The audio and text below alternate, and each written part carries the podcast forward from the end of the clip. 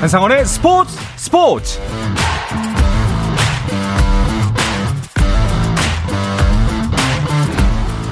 스포츠가 있는 저녁 어떠신가요? 아나운서 한상원입니다. 오늘 하루 이슈들을 살펴보는 스포츠 타임라인으로 출발합니다.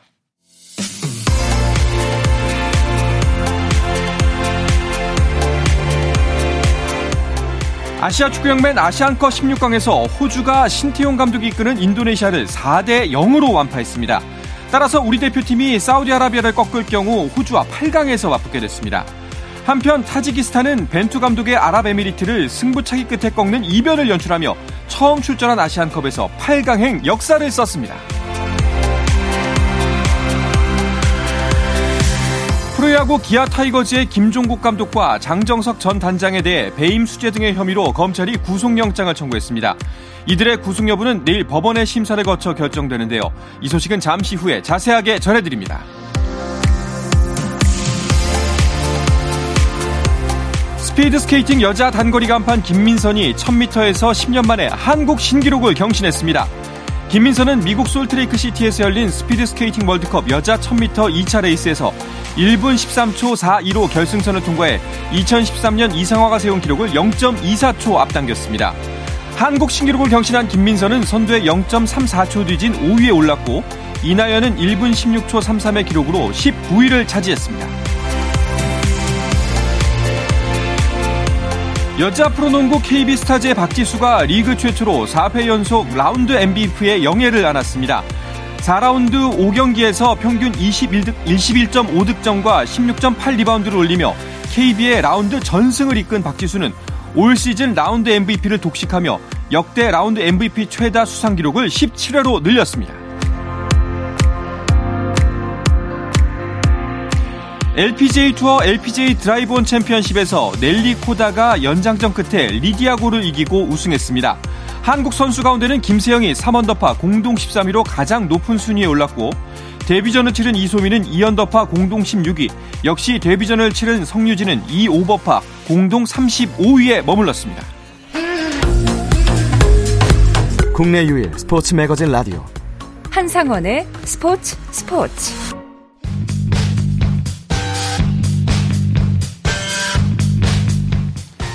귀에 쏙쏙 박히는 야구 이야기 스트라이크 존 시작하겠습니다. 문화일보 정세영 기자와 먼저 인사 나누겠습니다. 어서 오십시오. 안녕하십니까. 네, 반갑습니다.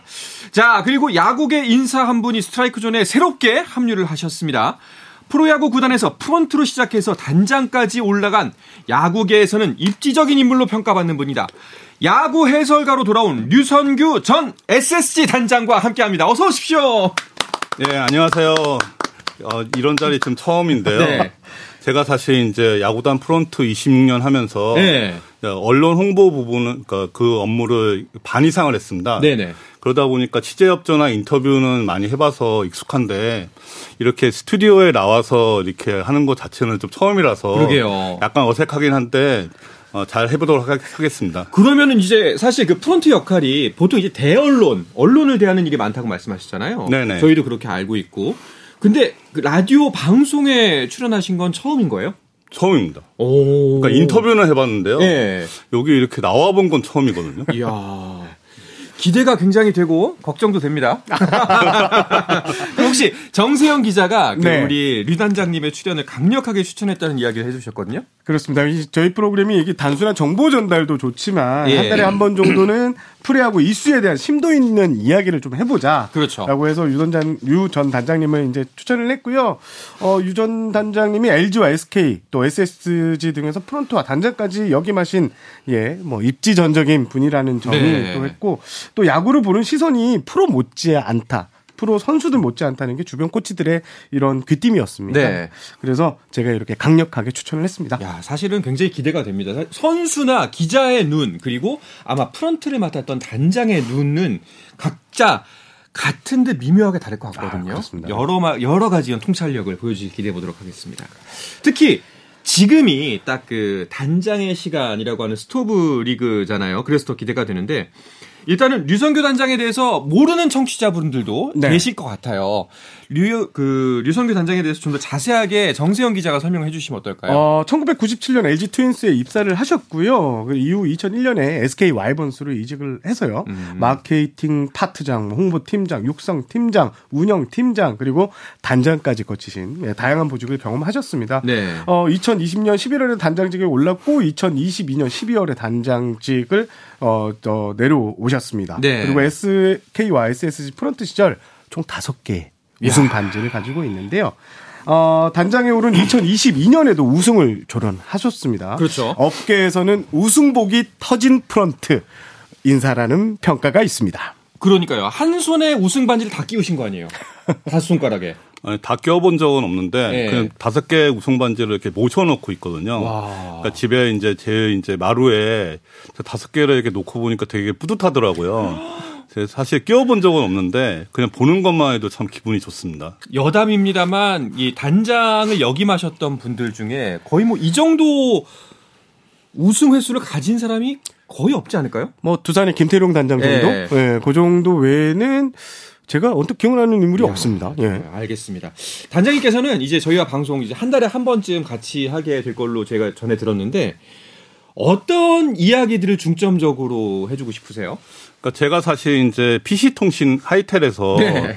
조금 이렇게 많이 활동해갖고 거기서 좀 유명해갖고 이제 프로야구 프론트가 된 케이스라서 오. 사실 이제 팬들이 어떤 마음을 갖고 있는지를 제가 누구보다 좀 잘 이해하는 편이고 네네. 이제 프론트로서 이제 20년 시즌을 경험을 해봤거든요.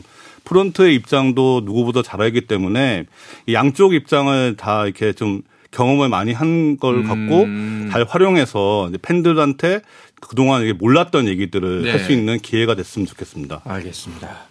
팬들의 마음을 이해하기에 피스통 씨는 너무 좀 옛날인 것 같긴 하지만. 네, 그래서 분명히 이제 또 사실 전면에서 중재자 역할을 하시는 거잖아요. 네. 구단의 입장, 뭐 이제 언론을 대할 때 입장, 팬들을 대할 때 입장. 사실은 음. 그리고 그 중간에서 가장 또 안 좋은 소리, 서운한 소리를 삼켜야 되는 자리이기도 하고 여러모로 좀 영양가 있는 많은 이야기가 나올 것 같습니다. 그래서 사실 오늘은 그 류단장님하고 스토브리그를 정리해 볼까 했는데 먼저 그 충격적인 이슈가 터져서 이 이야기부터 짚어봐야 될 것 같아요. 그 정세영 기자, 기아의 네. 김종국 네. 감독이 직무 정지가 됐습니다. 그렇습니다. 어제 기아가 김종국 감독이 금품 수수와 관련한 내용으로 검찰의 수사를 받고 있다. 현재 정상적인 업무를 수행할 수 없다고 판단해 직무 정지 음. 조처를 내렸다고 발표를 했는데 오늘 아침 서울중앙지법 중요범죄수사부가 김 감독과 장정석 전 기아 단장에 대한 구속 영장을 신청을 했다는 소식이 알려졌습니다. 어, 현재 검찰은 김 감독과 장 전 단장이 기아 타이거스 후원사 한 커피 업체로부터 각각 1억 원대, 뭐 수천만 원대의 금품을 수수한 혐의를 적용하는 걸로 알고 있습니다. 어, 구속영장 실질 심사는 30일 오전에 진행될 예정이고요. 어, 좀 전에 기아가 아, 김종국 감독과 계약 해지를 발표한 네. 상황입니다. 아, 이게 기아가 작년 2년 연속 이게 무슨 일입니까? 그렇습니다. 지난해에는 정규리그 개막을 불과 사흘 앞두고 장전 단장을 해임했었는데요. 당시 장전 단장이 FA 계약 협상 과정에서 포수 박동원에게 계약 후 뒷돈을 요구한 것이 드러났고 어, 기아는 징계위원회를 열어 품위 손상을 이유 장전 단장을 해임했던 뉴스가 당시 야구계를 뜨겁게 달궜습니다. 이후 검찰 조사가 계속되고 있는데요. 최근 검찰이 장 전 단장의 차명 계좌 등을 조사하는 과정에서 김 감독과 연관성을 음. 확인한 것으로 이렇게 알려졌습니다. 아니 근데 이제 프로야구 구단들은 스프링 캠프잖아요. 네. 예. 이거 스프링 캠프 앞두고 어 진짜 뭐 선수단은 물론이고 구단 전체가 음. 술렁술렁하겠는데요. 그렇습니다. 내일 기아는 호주 캔버라로 1차 스프링 캠프를 떠날 예정이었는데요. 기아는 올해 LG, KT 등과 함께 3강 후보로 평가받고 있는 상황이었습니다. 음. 특히 지난해 이제 포스트 시즌에 아쉽게 실패했지만 외국인 투수 두 명을 현역 메이저리거로 교체하는 등 올 시즌 이제 가을 야구를 향한 포석을 다지고 있었던 상황이고 하지만 이 시작도 전에 감독이 예, 구속 위기에 놓이면서 위기에 빠졌습니다. 지금 일단 1군 감독이 공석이 생긴 상황이고요. 네. 어, 기아는 진감용 수동 코치를 1군 캠프 임시지라고 결정을 했는데요. 어, 김 감독이 향후 이제 지금 지봉을 잡지 못하게 되면서 누가 지봉에 지봉을 잡을지 이거에 대해서 관심이 쏠리고 있는 상황입니다. 야 이게 진짜 시즌 앞두고 심지어 딱 그 스프링 캠프에서 농사를 잘 지어야 그 해 한 해 시즌을 어떻게 보낼지에 대한 청사진이 나올 텐데 날벼락 아닙니까 이거? 어, 진짜 완전 날벼락이죠. 예. 사실 이제 작년에 이제 장정석 단장 그 이슈 같은 이슈의 경우에 이제 시즌 직전에 발표가 됐잖아요. 네. 근데 이번에는 이제 캠프 직전에 이제 음. 이런 문제가 터져갖고 참 그러니까 시즌 직전도 참 안 좋은 시기인데 캠프 직전도 참 안 좋은 시기거든요. 그렇죠. 그러니까 시즌에 참 막대한 영향을 끼칠 수가 있는데 작년에 단장 이슈는 선수단에서 그러니까 민감하지 않게 받아들일 수도 있는데요. 음. 이번에 감독 이슈는 상당히 크게 다가올 것 같습니다. 그렇죠. 아무래도 이제 얼굴을 맞대 자주 맞대고 있는 감독 자주가 아니죠 뭐 늘 맞대고 있는 감독의 문제기 때문에 기아가 좀 어떻게 이런 걸 추스러야 될지 좀 걱정이 됩니다. 자 그리고 또 한 주간 있었던 야구계 이슈들을 정세영 기자가 정리해 주시죠. 어, 지난주 프로야구 계약 이슈가 좀 많았습니다. 일단 고용표 선수의 BFA 단연 계약이 있었고요. 또 LG 잔류가 유력해 보였던 FA 김민성 선수가 롯데로 사인앤 트레이드가 됐다는 소식도 나왔습니다. 네. 최근 SSG와 2년 총액 5억 원의 FA 계약을 맺은 김민직 선수의 에이전트가 프로야구 선수협회 구단이 음. 자신을 빼고 협상을 했다는 이런 뉴스 도 있었는데요. 제가 하나하나씩 자세히 풀어보겠습니다. 그렇습니다. 자 일단 이 뉴스들 중에 그 정세영 기자가 단독 보도한 뉴스가 있습니다. 네. 그 일단 김민성 선수 뉴스였어요. 김민성 선수가 롯데로 간 건데 네. 이 과정이 어떻게 진행된 건지 누구보다 잘 알고 있는 정세영 기자가 설명을 해주시죠. 네, 예, 사실 이 기사 이 소식을 우연찮게 야구인으로부터 제보를 받았는데요. 음... 어, FA 3명 중에 한 명이 갔다는 이야기가 있었고요. 네. 제가 이제 하나씩 한 명씩 차근차근 추스려 갔는데 당시 이 홍건희 선수는 제가 전화를 했더니 두산하고 협상 테이블을 마지막 이 협상 테이블을 차려놓고 있는 상황이었고 네. 어, 주건 선수 같은 경우에도 KT 구단과 거의 협상이 막바지였습니다. 그래서 아 김민석 선수가 가겠구나 하고 이제 조사를 했고 제가 단독 기사를 썼는데 일단 롯데는 팀 내 FA였던 안치홍 선수가 하나로 이적하면서 이루 자리에 공백이 생겼잖아요. 그렇죠. 이를 메울 수 있는 적임감을 적임자를 찾다가 LG와 협상이 지지부진한 이 김민성 선수 영입 쪽으로 가닥을 잡았습니다. 음. 아, 김민성 선수가 지난해 LG에서 1루를 제외한 내야 전 포지션을 소화했고요. 적은 출장 기회 속에서도 8개의 홈런을 날렸고 또 김민성 선수가 홈런을 날린 순간을 보면 진짜 임팩트 임팩트가 큰 홈런이 상당히 많았거든요. 여기에 수비도 곳곳에 어, 빌 때마다 이렇게 자리를 메워주는 역할을 해놨습니다. 네. 롯데는 이 점을 상당히 눈여겨봤고요.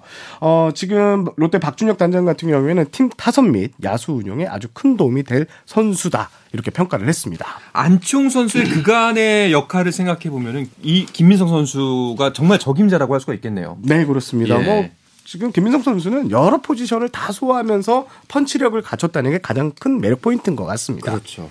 자, 그리고 고영표 선수는 계약 내용도 화제였습니다. 그런데 또 프로야구에게선 그동안 보지 못했던 오피셜 사진으로도 눈길을 모았어요.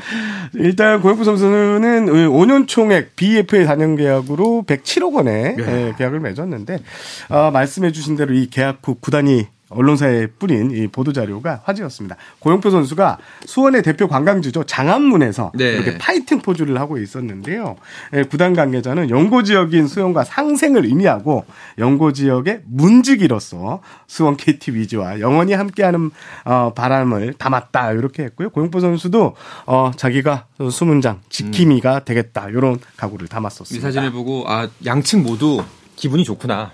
라는 생각을 했는데, 단장님, 그 BFA 단연 계약하면은 단장님께서도 하실 말씀이 많은 걸로 알고 있습니다. 그, 이 BFA 단연 계약, 류선규 단장님이 처음 물꼬를 텄다고 들었는데요?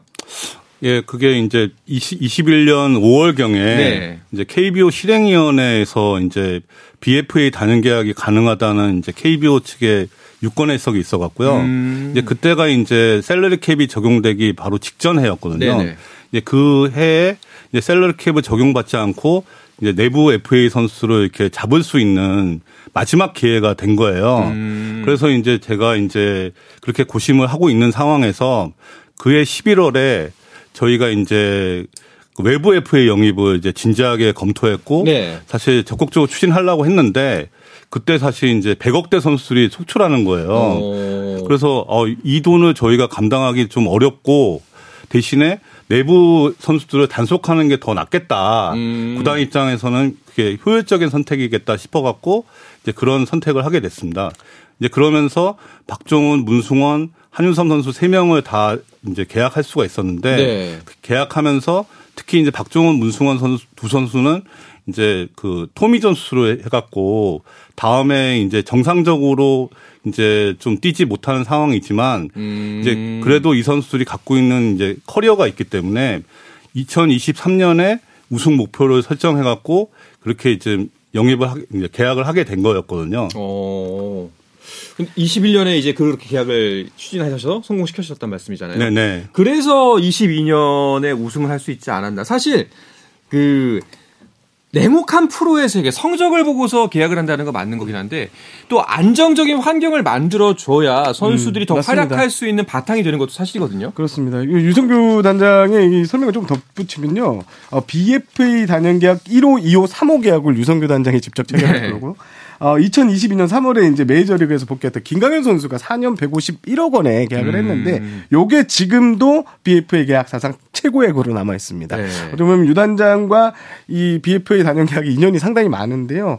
구단 입장에서는요. 이 선수가 미리 시장에 나와서 경쟁이 붙기 전에 좀 합리적인 가격으로 잡을 수 있다는 장점이 있고 선수도 사실 BFA 그 FA를 앞두고 나서 선수들이 좀 많이 긴장을 하고 제 모습을 발휘하지 못하는 경우가 많거든요. 어, 그런 변수를 네. 줄일 수 있다는 점에서 서로 윈윈이라는 평가가 많이 나오고 있습니다. 알겠습니다.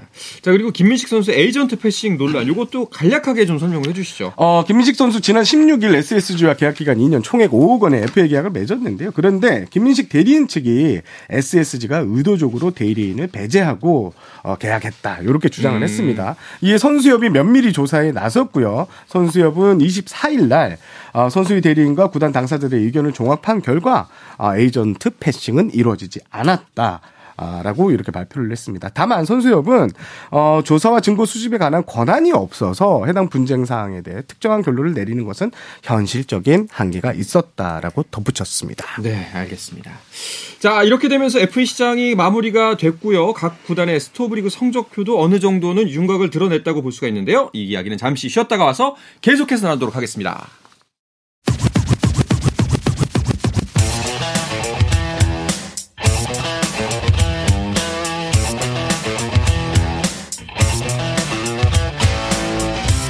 짜릿함이 살아있는 시간 한상원의 스포츠 스포츠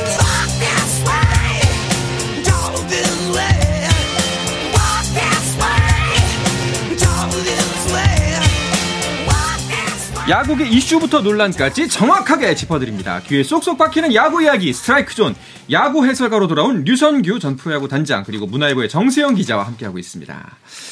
자, 이제 비활동 기간이 사실상 거의 마무리가 됐고 스프링 캠프 시작되죠? 그렇습니다. 2월 1일부터 3월 초까지 한 해의 밑그림을 그리는 스프링 캠프가 진행되는데요. 올해는 어, 미국을 찾는 구단들이 좀 줄었습니다. 지난해 7개 구단이었는데 네. 올해는 LG, NC, 키움이 애리조나, SSG가 플로리다에서 몸을 만들게 됐습니다. 어, 대신에 호주를 향하는 팀이 좀 많이 늘었어요. 오. 두산만 갔었는데 기아와 하나가 호주에 1차 캠프를 차립니다. 일단 호주가 좀 인기가 높았던 거는 작년에 그 애리조나가 날씨 변수가 엄청 많았었거든요. 아, 맞아요, 맞아요. 예. 그런데 호주는 시차도 없고 곧바로 음. 본격적인 훈련할 수 있는 날씨도 좋다는 장점에 어, 두 개 구단이 좀 주목을 했던 것 같고요. 이밖에 삼성 같은 경우에는 일본 오키안, 오키나와로 향하고요. KT는 국내에서 유일하게 1차 캠프를 차립니다. 롯데는 미국령 괌에서 1차 전지 훈련을 실시합니다. 네. 선수들 같은 경우에는 이 캠프 명단에 드는 걸 1차 목표로 한다고 하는데 단장님 보통 어떤 기준으로 명단을 꾸리게 되나요? 그러니까 캠프가 이제 1차 캠프가 있고요. 2차 캠프가 있습니다. 음. 이제 1차 캠프는 이제 훈련 중심이고요. 2차 캠프는 실전, 그러니까 연습 경기 중심으로 네네. 치러지게 되는데 1차 캠프는 이제 40명에서 45명, 그 다음에 2차 캠프는 이 선수 중에서 한 10명 정도로 떨어뜨리고 이렇게 오. 하거든요. 이제 그런데 처음에 이제 1차 캠프 명단을 구성할 때 이제 프런트하고 이제 코칭 스태프가 같이 협의를 하는데요. 네. 대부분 명단은 비슷한데 이제 구단의 컨셉에 따라서 이제 구단이 이제 그 해에 좀 젊은 선수들을 좀 육성해야겠다. 음. 이제 이런 그런 생각이 있으면 이제 그런 선수들을 좀 포함시키는 거죠. 네네. 네. 음. 그 차이가 좀 있는 거지. 일반적으로 주전 선수들은 다 1차 캠프에 포함이 됩니다. 네. 근데 간혹가다 이제 젊은 선수를 육성할 필요가 있으면 1차 캠프에 이제 주전급 선수들이 빠지고 2차 캠프에 실전 연습 경기 할 때 합류하는 경우가 있습니다. 음, 아, 확실히 그러면 약간 그 스프링 캠프 명단을 보면은 아 올 한 해 이 구단이 이렇게 운영을 하겠구나라는 거를 어느 정도 맛을 볼 수가 있겠군요. 정확합니다. 이게 네. 왜냐면 이 신인급 선수들 특히 뭐 지난해 바로 지명받았던 선수가 합류를 했을 경우에는 아 올해 이 선수에게 기회를 좀 주겠어라는 음. 이제 감독의 의지, 구단의 의지가 읽힌다고 보시면 될 것 같습니다. 알겠습니다. 자 이렇게 스프링 캠프가 곧 시작된다는 건 사실상 스토브리그가 막을 내렸다고 볼 수가 있는 건데요. 그렇다면은 10개 구단의 스토브리그 어땠는지 결산을 해보도록 하죠. 일단 가장 관심을 모았던 건 지난 시즌 우승팀 LG였다는 생각이 듭니다. 아, 일단 LG는 지난해 한국 시리즈 우승 후 무조건 팀 내 내부 FA를 잡겠다고 선언을 했는데요. 네. 2023년 전력을 유지하면서 왕조 구축을 하겠다고 지난 방송에서 또 차명석 단장이 이렇게 말씀도 하셨는데 뜻대로 되지는 않았습니다. 마무리 고우석 선수가 이 포스팅 시스템으로 메이저리그 샌디에고로 이적을 했고요. 유틸리티 플레이어였던 김민성 선수도 롯데로 떠났습니다. 여기에 선발과 불펜을 오갔던 불펜 투수 예, 이정용 선수도 입대를 했습니다. 아. 확실히 작년보다 이탈자가 많이 생겼는데 그래도 LG는 10개 구단에서 가장 탄탄한 선수층을 자랑하고요. 관건은 이 새 마무리 투수로 낙점된 유영찬 선수의 활약이 될 것 같습니다. 음. 고용표 선 어, 지금 고우석 선수가 어, 적어도 20세이브, 많게는 35세이브까지 올릴 수 있는 이런 자원이라고 감안했을 때 유영찬 선수가 초반에 흔들리지 않는 것이 매우 중요한 중요한 것 같습니다. 그렇군요. 그 류 단장님께서는 이번 LG의 스토브리그 어떻게 평가하시나요? 네, 과정을 놓고 보면 이제 LG의 스토브리그는 무난하게 끝났다고 생각을 하는데요. 음. 근데 결과적으로는 이제 구단의 의도하고 다르게 좀 이탈자가 좀 생기게 된 거죠. 그렇죠. 사실 이제 고우석 선수가 메이저리그 진출할 거라는 거라든가 이제 함덕주 선수가 이제 그렇죠. 네. 이제 두 가지는 예상하지 못한 그림이거든요. 음. 근데 이 상황에서 사실 LG가 작년에 우승할 수 있던 가장 큰 이유가 이제 뎁스였거든 선수단 네, 뎁스. 그 다음에 그 중에서도 불펜인데요. 음. 근데 불펜의 뎁스가 급격하게 약화됐습니다. 네. 특히 이제 지금 이제 유영찬 선수가 마무리를 하게 되고 이제 백승현 그 다음에 이제 박명근 선수가 이제 필승조 역할을 해야 되는데 네. 이러면 사실 전년도에 경험 있는 선수 고우석이나 여러 선수들이 이제 좀 빠지게 되잖아요. 그렇죠. 이걸 무시할 수가 없거든요. 음. 그러니까 저는 이제 이 상황에서 이제 정우영 선수의 역할이 중요할 것 같다. 오. 정우영 선수가 작년에 좀 부진했잖아요. 네. 이 선수가 어 재작년 이전의 모습만 보여주면 이게 시너지 효과가 나올 것 같은데 만약에 정우영 선수가 부진할 경우는 좀 걷잡을 수 없을 수도 있다. 아. 그렇게 생각이 듭니다. 그렇군요.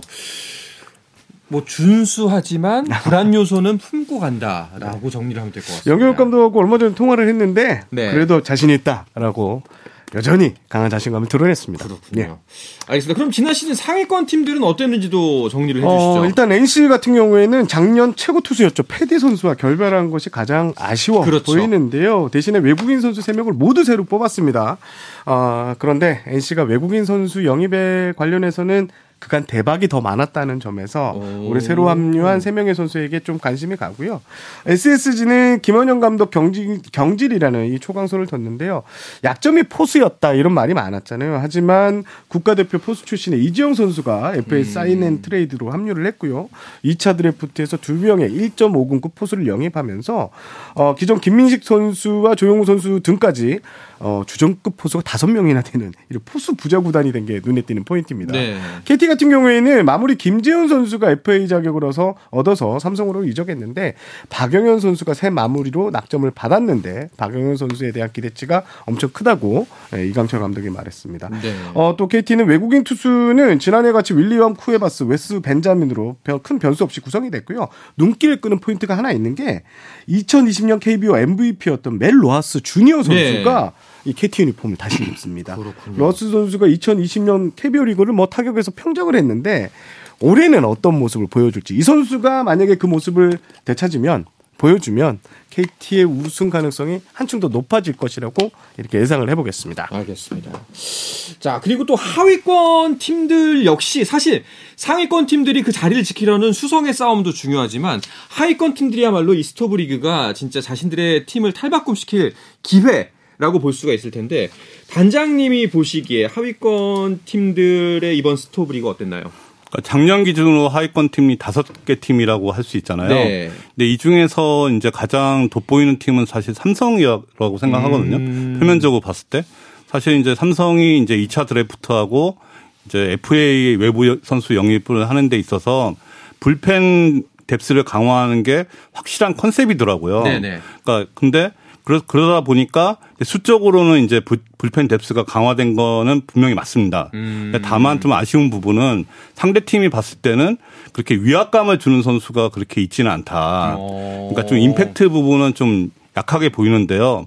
근데 이거는 시장 상황이 그랬기 때문에 음. 그런 선수가 안 나왔기 때문에 어쩔 수 없는 상황이었다고 생각하고요. 삼성 입장에서는 조상우급의 이제 불펜 자원이 안 나온 게 좀 아쉬웠을 것 같습니다. 네. 근데 그 다음으로 놓고 보면 한화인데요. 네. 한화가 이제 안치홍 선수를 영입했잖아요. 음. 안치홍 선수를 영입하면서 테이블 세타 2번 타자나 6번 타선에 가, 들어가 갖고 이제 중심 타선을 좀 강화시킬 수 있는 힘을 불어넣을 수 있는 그런 역할을 할 것 같습니다. 그렇군요. 예. 그 다음에 이제 롯데인데요. 네. 저는 사실 롯데가 이제 팬들이 작년에 이제 작년 10월경에 이제 FA 최대어라고 김태형 감독을 얘기를 했, 었잖아요 그렇죠. 네, 그래서 FA 최대어 김태형 감독을 영입하면서 이제 가장 이슈몰이를 했었고 사실 저는 이제 삼성 하나보다는 롯데가 더 기대가 되거든요. 음. 올 시즌에. 롯데가 어떻게 올해 성적을 보일까. 김태형 감독이 두산 때의 모습을 보여줄 것인가. 저는 이게 상당히 궁금합니다. 네. 그 다음이 이제 기아하고 키움인데 뭐 기아는 뭐 잘 하다가 스토브리그 준비 잘 하다가 지금 큰 날벼락을 맞은 상황이고요. 그렇죠. 이제 키움은 김하성 선수가 메이저리그 진출할 때는 외부 FA 영입에 되게 적극적이었거든요, 구단이. 음. 근데 이번에는 이제 이정후 선수가 메이저리그 갔는데도 움직임이 별로 없더라고요. 그래서 올해는 리빌딩 시즌인가 그렇죠. 이런 좀 추측을 해봅니다. 두 분이 생각하시는 가장 스토브 리그를 잘했다 싶은 구단 10개 구단 중에 한 팀씩만 꼽아주시죠. 저는 삼성. 삼성. 그래도 작년에 가장 큰 약점이었던 불펜을 보강했다. 음. 그것도 마무리 투수가 3명이 됐다. 삼성의 뒷문 올해 기대된다. 이렇게 평가하고 싶습니다. 류 단장님은요? 저는 이제 롯데를 기대하고 싶거든요. 오. 사실 이제 표면적은 삼성이 맞는데 저도 네. 삼성이 가장 이제 비시즌에 무브 무브가 제일 좋은 팀이었다고 생각하는데요. 롯데가 이제 선수단 전력 보강은 두드러지지는 않지만 코칭 스태프 구성은 상당히 잘했습니다. 네. 이제 그 부분에 대해서 좀 기대를 하고 있습니다. 알겠습니다. 과연 진짜 류 전 단장님의 말처럼 FA 최대어는 김태형 감독이었는지 이번 시즌 이제 곧 확인하실 수가 있을 것 같습니다. 자 다음 시간에도 색다른 시선으로 바라보는 야구계 이슈도 기대하도록 기대하고 있겠습니다. 이번 주 스트라이크 존은 야구 해설가로 돌아온 류선규 전 단장 그리고 문화일보의 정세영 기자와 함께했습니다. 두 분 고맙습니다. 감사합니다. 감사합니다.